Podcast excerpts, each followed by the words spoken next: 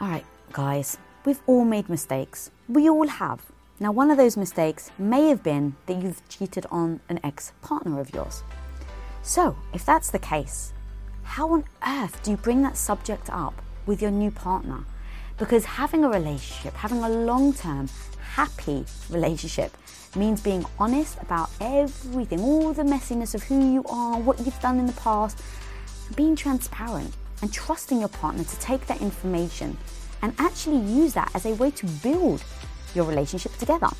But let's face it, when you've done something wrong, and you've done something that you wish you hadn't, like maybe cheating on a partner, it can be freaking difficult to bring that up now, even if that's an, the old you.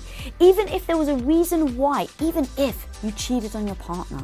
How on earth do you bring that up in a conversation? Well, me and the husband of 20 years actually talk about that very thing and how being open and transparent on your past and discussing all of the messiness that is your past that that can actually build a better foundation for your relationship. So, without further ado, let's dive in to today's episode of Relationship Theory on Women of Impact. If this episode brought you value, guys, I really do request that you share, you tell your homies about it, and you do rate and review.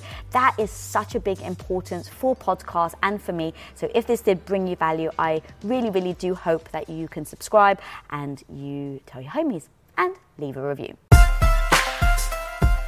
Hey, everybody, welcome to another episode of Relationship Theory. I'm your co host, Tom Bilyeu, and I am here with my deeply fatigued, albeit still amazingly gorgeous wife, Elizabeth. What's up, homie? What's up? Today we're talking about cheating. Wow. I know. Let's get into it. Let's get right in. All right, first question. This is from Anonymous. So, I'm a cheater. I think I've cheated on every long term partnership I've ever had except the last one, but we only dated for nine months. The last time it happened was mid 2016 after two years into a relationship that I wasn't loving. I believe it was that event that really snapped me out of my life coma and woke me the heck up and started my journey to gaining a growth mindset, being mindful, etc. I feel like I've grown and changed so much, and I feel that I've been able to identify the warning signs that I was being tempted to cheat in my next relationship or wouldn't even let it get that far. Here's the rub I hate having a secret like this, and I'd love to be able to be open and honest with the next person I end up with. However, I'm worried that being upfront and honest about my past will do more harm than good. Obviously, if they're the type of person that has a growth mindset, then they might understand. But do you think it's even worth the risk? I'd hate to always have that secret hanging over us. I could quite easily deny and no one would ever rat me out. But I hate the idea of lying or keeping secrets. Is it worth being brutally honest for the sake of total transparency, or is it better to just let sleeping dogs lie? Wow, man. Well, my feelings on this one are ultra aggressive.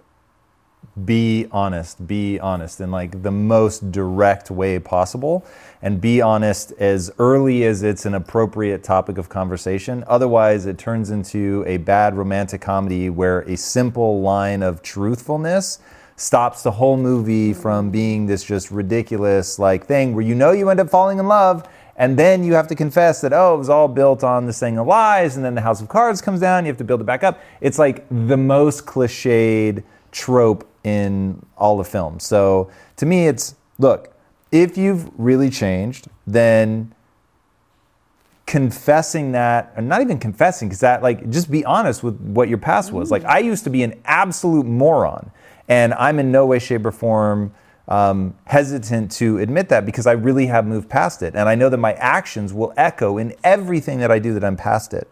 And so I think the person should, A, just be brutally honest with the person that they're with so that their relationship is built on. Candidly yeah, transparent. Yeah. Well, I think the phrase you're looking for is um, radical candor. Oh, there you go. So, yeah, to be radically candid for sure, I think is the right answer. You're right. Brutal honesty is got baggage in terms of a phrase. So, being radically candid, letting them know who you are, that's like, it's such an intoxicating thing, and it really will help them build that trust because if you're willing to admit the thing that you're most vulnerable about, then they really believe in the things that you say. Because it's like, well, if they're willing to admit that really hard thing, knowing that there's potential real consequences, then mm. it's like, okay, And look, there may be some people that aren't willing to handle that, but I think that that lets you know where they're at and mm-hmm. respect, and that's why you say it early in the relationship, so that it's you're not saving it till you're already in love. It's like it's a part of your past. It's something that you discuss. It's pretty impressive to show that you've moved beyond that, that you've really thought about it, that you now have rules in your life, which are the next thing that I will say, which is what I told you and you told me, is I will never, ever, ever cheat on you. I can't say I'll never break up with you. And so we always knew I'm not promising you that I'll be with you forever. There are things that you could do that would make me say I'm no longer interested in this Mm-hmm. relationship. But I can tell you, under no circumstances would I ever cheat on you. Yeah. So, and like that's been so easy to stick to. It's like if I were getting tempted and there was something wrong in our relationship, then I would discuss that. And if it was at the point where it's like it's not worth the investment for me to fix it, then I would break up. So, yeah, it's just where like I don't quite understand the neurological like sketch of I want to be in the relationship, but I want to betray everything that makes it worthwhile. Which I guess brings me to my next point, which is the reason to be honest with somebody isn't for them nearly as much as it's for you. The reason that they don't want the secret hanging over their head is it makes you feel disconnected from the other person. And for your own sake, feeling connected and feeling like they know me and they accept me is such a wonderful feeling that I don't lie to you because I don't want the sense of disconnection. So I realized pretty early on that being honest and being upfront is so that I can maintain this sense of like we're really connected. So my advice to them isn't even like about, oh, you have some moral obligation to tell people the truth. It's like, you don't want that secret for the right reason. You don't want that secret because you know it creates that distance. It's something that's hanging over your head, which the hanging over the head isn't nearly as bad as the, like, I just feel distant. I feel alone. That's how it would make me feel. Do you remember that I lied to you on our first date and then had to confess? Yeah, of course.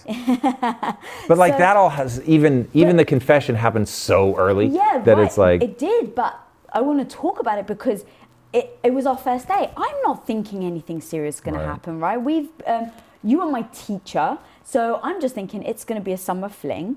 So when you asked me about my sexual history, of course I lied to you. I was like, well, guys like, you know, girls that haven't been around. Not that I've been around. I just want to make that clear. Right. Not that I've been around, but um, I'd had other sexual experiences, and I didn't want you to judge me. I just thought guys want to hear what they want to hear. First date, it's gonna be a couple of weeks. We're gonna hang out. Who really cares? And then obviously it turned serious. And at that point, I was like, shit. I've lied to you about my sexual past, and Right. I, I, it was absolutely for me. It wasn't wasn't about you. I had to tell you because I felt like I there was this distance and there was this thing between us, and you don't know who I truly am until I am Right. that honest with you. And I was just so scared about telling you because at that point I was like, but what if now he's like, I can't believe you lied to me. Right, and it's about the lie, not even about hmm. the actual incidents, right? So yeah, I feel exactly the same. It's like tell him right from the beginning. If it was me, I would approach and go, "That is who I used to be. I've grown so much, and that's what I think is beautiful." And if the person doesn't then see that, then they probably aren't right for them. And it's better to know then than to bring it up later, you know. And there are going to be people who have got wounds. And I think that he needs to respect that in other women as well, or, you know, in his partner that he chooses. They may have wounds, and it's like they'd want to know up front.